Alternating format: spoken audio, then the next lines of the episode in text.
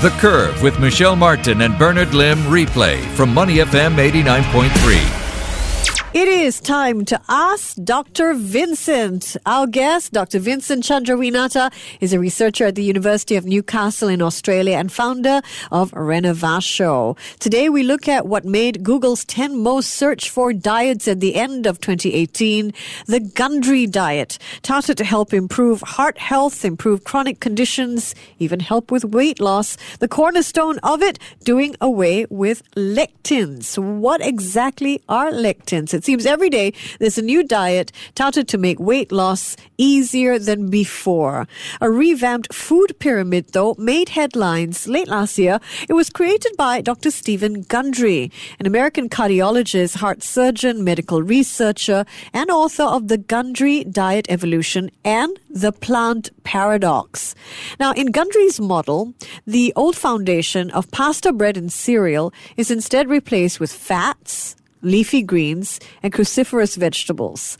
Dr. Gundry says these are the most important foods in our diet and can be consumed in unlimited supply. He says you can still indulge in grain and bread cravings, but need to limit these foods to small portions per meal and make sure the grains are lectin free. It's important to get some protein in. Dr. Gundry recommends sticking to wild caught seafood, pastured poultry, omega 3 eggs, grass fed pasture raised meats, but limiting your daily intake.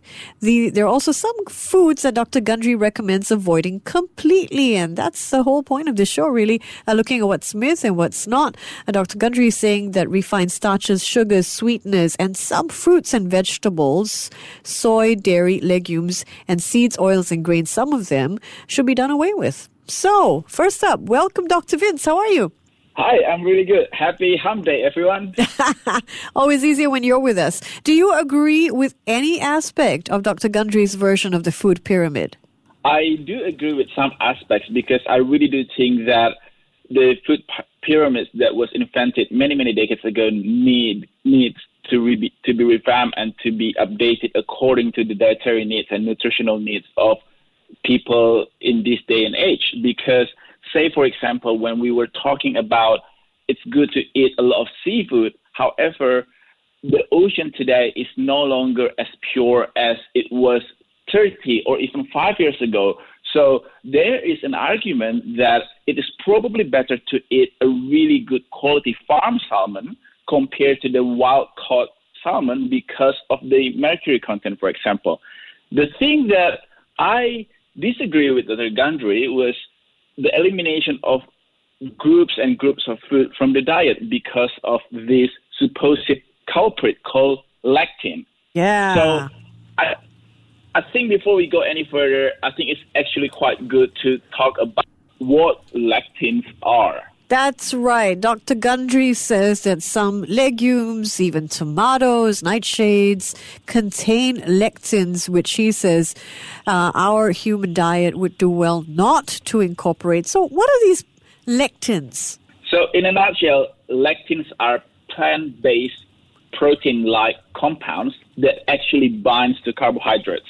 So lectins, as you said, Michelle, are commonly found in foods that we eat every day, including legumes, uh, which is which are black beans, soybeans, kidney beans group, lentils, grains products, and they're also found in fruit and vegetables that commonly regarded as healthy, for example, tomatoes, eggplant, even dairy products.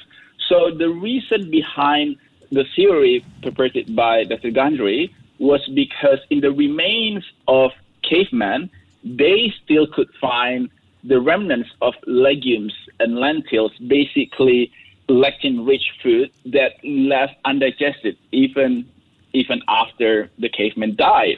And Dr. Gundry proposed that it is because our body cannot process and digest these uh, compounds. And that is true. That is scientifically true. However, we also have to take into account that the discovery of fire and the cooking method of food at that time was not that common amongst the cavemen.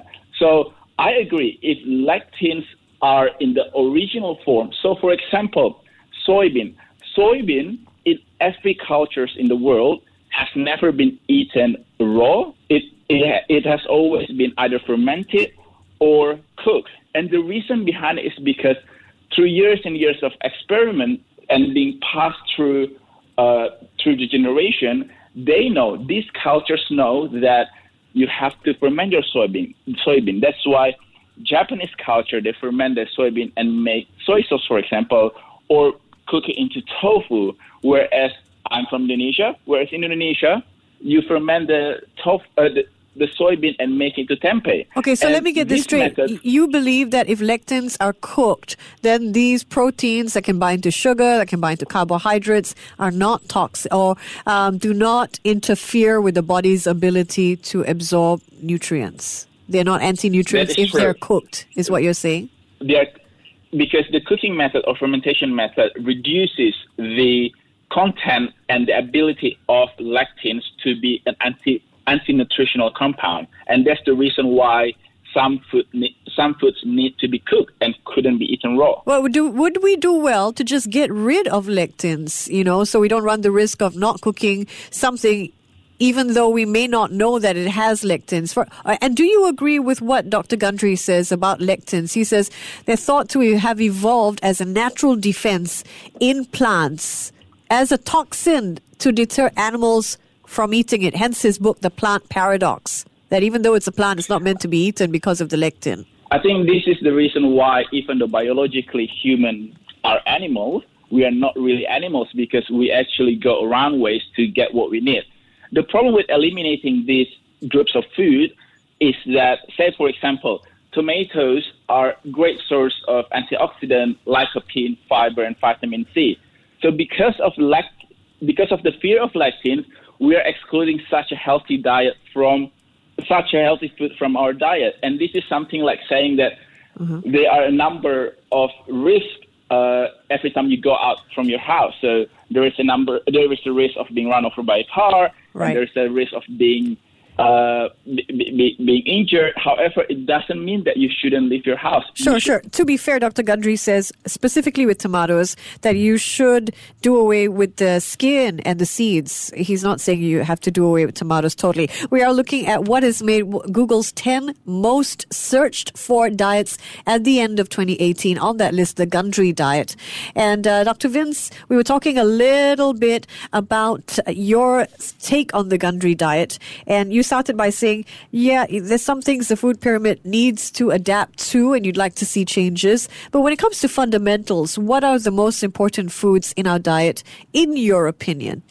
in my opinion, and this is this this is supported by uh, a number of studies that has been done, surveying and categorizing and cataloging different types of diets in the world, and consistently the three diets that have been uh, that stand out in the scientific literature as promoting long life and good health are the Nordic, Japanese, and Mediterranean diets.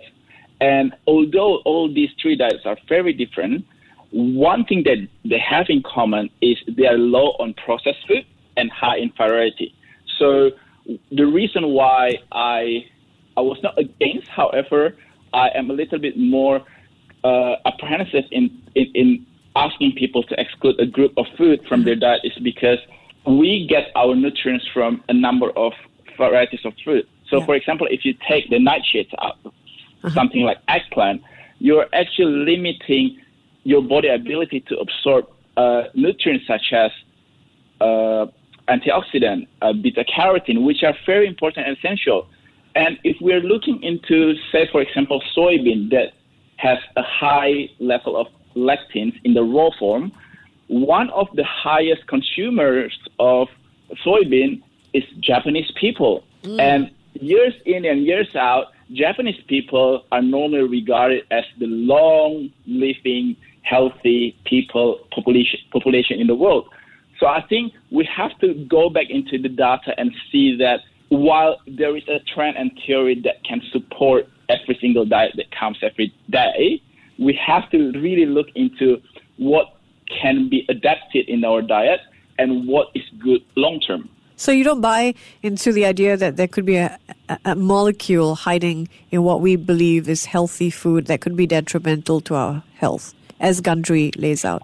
No, I do believe that, Michelle. However, I don't think that it warrants us excluding food from our diet as long as we know that certain foods need to be cooked.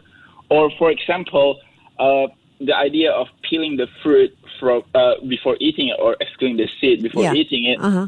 On the surface, it sounds good. However, for example, for apples, majority of the antioxidants are actually found in the peel rather than in the flesh. Right. So by excluding the peel, we're excluding a majority of the nutrients. And people always say that, but the apples are wax. So what we do is we are washing the apples using warm water to melt the wax and eat the apple with the peel. So this is this this is a strategy that that, that we employ to make sure that we get the benefits, the, the optimal benefits from the food that we eat without running into the health risk. And yeah, Dr. Gundry is a cardiologist, you know, and he's written the more he's removed vegetables with a lot of seeds like cucumbers and squash, the better his patients felt, the more weight they lost, the more their cholesterol levels improved. Um, do we know anything about seeds and cucumbers and squash, for example? I, I know it's it's you know very particular. Um, I think the the secret to people feeling better or people losing weight on Dr. Gundry's diet or any other diet, I think it's due to the exclusion of the processed food. So, for example, we had this trend when two or three years ago about excluding gluten, yep. and 63% of gluten-containing food is actually processed food. So when you are when you are excluding processed food from your diet and you go into a more fresh uh, fruit and vegetable and freshly prepared food, then you generally will feel better. The reason why normally people feel better when they start excluding certain groups of food is because you can you can no longer go out and just order from the menu. Majority of the time, you will spend time and prepare your own meal. Right. And as I always say, the best, healthiest meal probably originates from your kitchen rather than from the menu or Uber Eats. Right, right. Get that. That. That's a good point. I want to bring you to uh, autophagy. Uh, there's there's been a lot of people talking about it anecdotally. Autophagy. It won the Nobel Peace Prize. Uh, it won the Nobel Prize uh, for medicine. Uh, this whole concept of autophagy or a detox process that your body triggers almost that can clean out damaged cells, regenerate new ones, Uh, and it's been said that there are foods that can trigger autophagy. Can you share with us a little of your views of this? Does it work, So, or is this just a fad? Yeah. autophagy is something that happens in our body every day. So autophagy comes from a word that literally means self-eating. This is our body natural mechanism to get rid of dying cells or inflamed cells or cells that have gone awry. And the reason why this has come up in, as a trend in Google search is because intermittent fasting is one way of triggering this mechanism in your body. Because think about it, if you don't supply your body with enough calorie or enough food, what what happens is that your body will start using the storage, all the fat and all. Uh, sometimes, if people do extremely, all the all the muscles that your body has stored as an energy source to basically function, make sure that your body is still functioning, your brain function, your breathing, and your your heartbeat, which can be beneficial because basically what you are doing is you are renewing and restoring balance to yourself. People just have to be really careful because uh, the, the longer intermittent fasting being in the circulation, the longer and the more extreme people are doing it. So I remember around about four to five years ago, it started with two to four hours. And last time I was in Singapore, somebody actually told me that she just finished a 72 hours intermittent fasting. And I think that's taking it to the next level. Yeah. But really is. people who can't do fasting, they don't. It doesn't mean that autophagy doesn't happen in their body. Uh-huh. It still happens, just as a, mu- just at a much slower rate. And another way to make sure that your body is doing this self cleaning is exercise.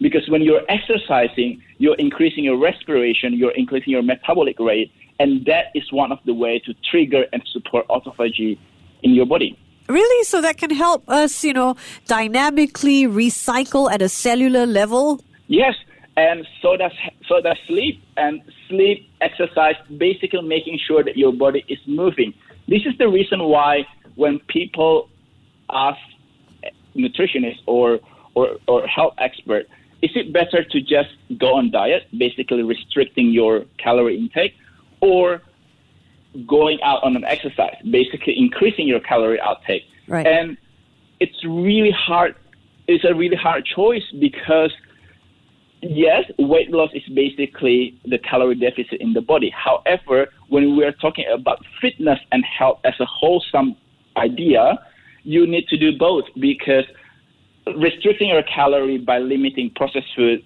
simple sugar, and simple carbohydrate is good because it gets get rid of the need of your body from having to go on sugar high and crashing down. But exercising, making sure that your body is killing all the cells that causes inflammation, that cause any problem in your body. It helps your body, including your digestive system, to renew itself faster so that you can, in, in turn, you can absorb nutrients better. So perfect, perfect. I'd like to leave it there because I think that's a really healthy note to leave things on. And we're fresh out of time. Thank you so much, Dr. Vince. He's Dr. Vincent Chandrawinata, researcher at University of Newcastle and founder of Renovatio. You've been listening to Ask Dr. Vince. To listen to more great interviews, download our podcasts at moneyfm893.sg or download the SPH radio app available on Google Play or the App Store.